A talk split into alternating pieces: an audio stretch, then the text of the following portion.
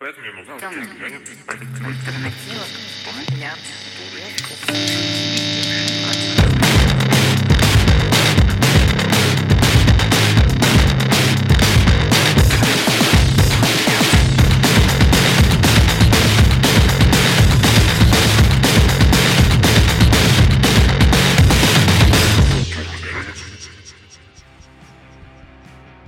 Всем привет, я Ник, это Темный подкаст, и сегодня я бы хотел отойти немного от тем искусства и поговорить о чем-то общем, а именно о ярлыках на поколениях. Бумеры, зумеры, миллениалы и почему на самом деле все это не очень-то правильно работает. Сразу хочу отметить тот факт, что, разумеется, без материалов и разбора данный подкаст никоим образом бы не состоялся. Та небольшая часть теории, которая будет далее, взята из свободного документа, скачанного мной с сайта эм гэ тэ у имени Баумана. К сожалению, как бы я ни искал, я не нашел автора данного текста.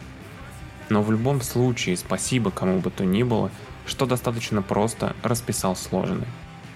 Итак, для начала хотелось бы обратиться к тому, на чем, собственно, и строятся данные термины. Корнями все это уходит в так называемую теорию поколений, представленную историком Уильямом Штраусом и экономистом Нилом Хоувом. Она описывает повторяющиеся поколенческие циклы в истории США. Штраус и Хоув впервые заговорили о теории в тысяча девятьсот девяносто первом году, когда вышла их совместная книга «Поколение», которая пересказывает историю США как серию биографий разных поколений, начиная с тысяча пятьсот восемьдесят четвёртого года. Дальше, в тысяча девятьсот девяносто седьмом году, свет увидела книга «Четвертое превращение», где авторы уже развивают данную теорию и пишут о четырехступенчатом поколенческом цикле и повторяющихся моделях поведения в истории США. На самом деле разбор данных титанических трудов достаточно сложная работа, и кто заинтересуется, уверен, найдет время для того, чтобы ознакомиться с данными книгами чуть подробнее. Нам же с тобой для понимания сегодняшнего вопроса необходимо не так уж и много, а именно поколенческие превращения. Работая над поколениями, Штраус и Хоув обнаружили некую модель в развитии поколений. На эту модель влияли исторические события, относящиеся непосредственно к самим поколениям. Авторы назвали эту модель превращениями или периодами. Согласно Штраусу и Хоуву, первое превращение – подъем. Это некий посткризисный период, когда государственные институты достаточно сильны, а индивидуальность, наоборот, слаба. Общество уверено в том, чего оно хочет добиться сообща, однако люди, не включенные в это движение, часто страдают от необходимости следовать правилам, достаточно общим для всех. По мнению авторов, самый недавний подъем наблюдался в США после Второй мировой войны и завершился убийством Джона Кеннеди двадцать второго ноября тысяча девятьсот шестьдесят третьего года. В эс эс эс эр этому примерно соответствует снятие Хрущева. Согласно теории, второе превращение – пробуждение. Это период, когда институты подвергаются нападкам во имя личной и духовной автономии. Как только общество достигает пика своего развития, людей внезапно начинает утомлять дисциплина, и они хотят вернуть себе индивидуальность. Молодые активисты смотрят на период подъема как на эпоху культурной и духовной бедности. Штраус и Хоув считают, что недавним пробуждением стала так называемая революция сознания, которая охватывает период с середины шестидесятых годов до переизбрания Рональда Рейгана. В эс эс эс эр это период примерно с тысяча девятьсот шестьдесят четвёртого по тысяча девятьсот восемьдесят четвёртый года, от Брежнева до Горбачева. Согласно Штраусу и Хоуву, третье превращение – спад. Настроение этого периода во многом противоположно подъему. Институты слабы и лишены доверия, тогда как индивидуальность процветает. Подъемы следуют за кризисами, поэтому общество жаждет объединяться и строить. Спады приходят на смену пробуждениям, и вот почему общество разобщено и хочет наслаждаться жизнью. Авторы отмечают, что последний спад соответствовал периоду экономического бума в США и длился с середины восьмидесятых до конца двухтысячных годов. В СССР этому соответствует перестройка Горбачева, распад СССР, реформы Ельцина и первые два срока Владимира Владимировича. По мнению исследователей, четвертое превращение – кризис. Это период, когда структуры институтов разрушены и созданы вновь для выживания нации. Гражданские власти приходят в себя, культура меняет направление и служит нуждам общества, а люди постепенно начинают осознавать себя в качестве членов некой более масштабной группы. В США последний кризис начался с биржевого краха тысяча девятьсот двадцать девятого года и завершился окончанием Второй мировой войны. В СССР это курс на индивидуализацию, а также победа тысяча девятьсот сорок пятого года. Величайшее поколение, рожденное с тысяча девятьсот первого по тысяча девятьсот двадцать четвёртого года, в этот период достигло совершеннолетия. Их уверенность, оптимизм и стремление к единению стали воплощением духа этой эпохи.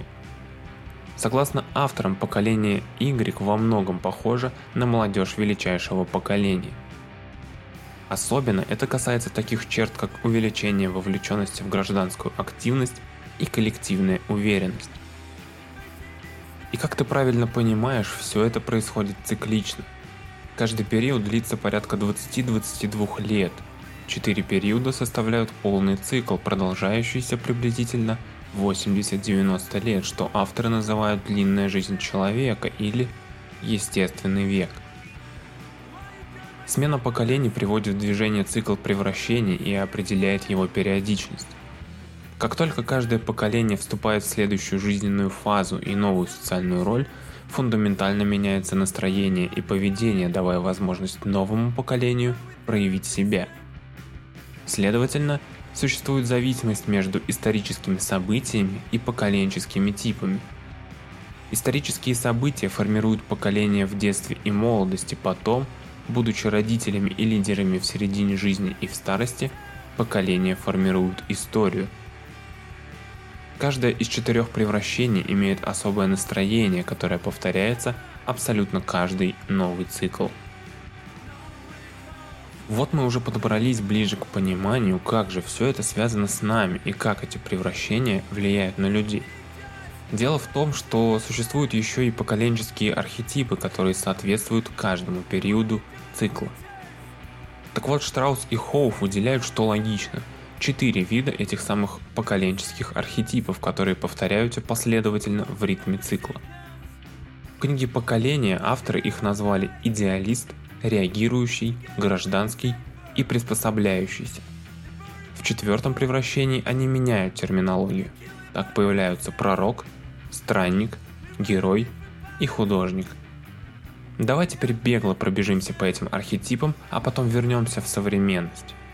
Итак, поколение пророков рождается к концу эпохи кризиса во время оживления жизни общества и консенсуса по поводу социального порядка. Будучи детьми посткризисного периода, в юношеском возрасте пророки избалованы, а совершеннолетие они достигают молодыми и эксцентричными предвестниками пробуждения. В середине жизни они сосредотачиваются на морали и принципах, а в конце жизни, на правах старейшин, руководят очередным кризисом.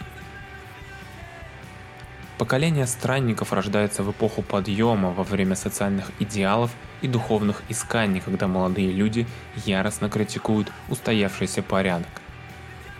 Странники растут незащищенными детьми в период пробуждения, достигают совершеннолетия в качестве отчужденных молодых людей эпохи постпробуждения, становятся прагматичными взрослыми лидерами в кризис и встречают старость после этого периода с большим запасом жизненных сил.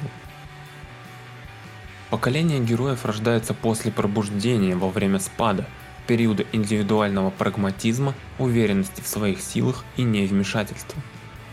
Герои растут как очень оберегаемые дети постпробуждения и достигают совершеннолетия молодыми оптимистами, ориентированными на интересы группы. Во время кризиса становятся энергичными и чрезвычайно уверенными в себе взрослыми и превращаются в политически могущественных пожилых людей, встречающих очередное пробуждение. Поколение художников рождается после спада во время кризиса, когда серьезные угрозы упрощают сложные социально-политические схемы в пользу общественного консенсуса, этики и индивидуальности, принесенных в жертву. Детей художников чрезмерно оберегают взрослые, занятые кризисом. Художники достигают совершеннолетия социализированными приспособленцами в посткризисном мире, становятся взрослыми лидерами, ориентированными на активную деятельность во время пробуждения, и превращаются в рассудительных пожилых людей в эпоху постпробуждения. А теперь к современности и к тем излюбленным понятиям. Чтобы было понятнее, поясню на примере поколений новой истории России. Мы имеем бумеров, это поколение бэби-бума, рожденное в период с тысяча девятьсот сорок третьего года по тысяча девятьсот шестьдесят третий год. Имеем поколение X, рожденное в период с тысяча девятьсот шестьдесят третьего года по тысяча девятьсот восемьдесят четвертый год. Дальше идет поколение Y, или, как сейчас его называют, миллениалы, поколение миллениума, родившееся в период с тысяча девятьсот восемьдесят четвертого года по двухтысячный год. И поколение Z, те самые зумеры, чье время начинается с двухтысячного года. Теперь сопоставим эти термины с той теорией, о которой я говорил выше. Подъем – бумеры. Посткризисный период, когда институты сильны, а индивидуальность слаба. Пробуждение – поколение X, когда институты приносят в жертву ради индивидуальности. Спад – миллениалы, когда институты слабы, а индивидуальность растет. И кризис – зумеры. Институты разрушаются, а люди воссоединяются для создания новых институтов, что приводит к новому подъему. Таким образом получается, что бумеры – это пророки, поколение X – странники, миллениалы – герои, а зумеры – художники. И, собственно, к тому, ради чего я затеял весь этот подкаст. Дело в том, что, на мой взгляд, современные медиа, назовем это так, не очень корректно пользуются всей этой терминологией. То есть, в своем большинстве между поколениями выстраиваются стены путем разного рода мемов со стороны молодых и упреков со стороны старших и так далее. Но стоит обратить внимание, что мир сейчас находится именно в состоянии кризиса. Это видно и из самой теории, и из непосредственно самого факта. Достаточно лишь открыть новостную ленту, и все станет предельно прозрачно.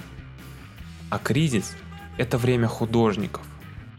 И вот здесь я хочу заострить особое внимание. Период кризиса, который происходит сейчас, схож по всем своим параметрам с теми кризисами, что уже циклично случались, но все же радикально отличается одной деталью. Наличием мультимедийных технологий и цифровой среды.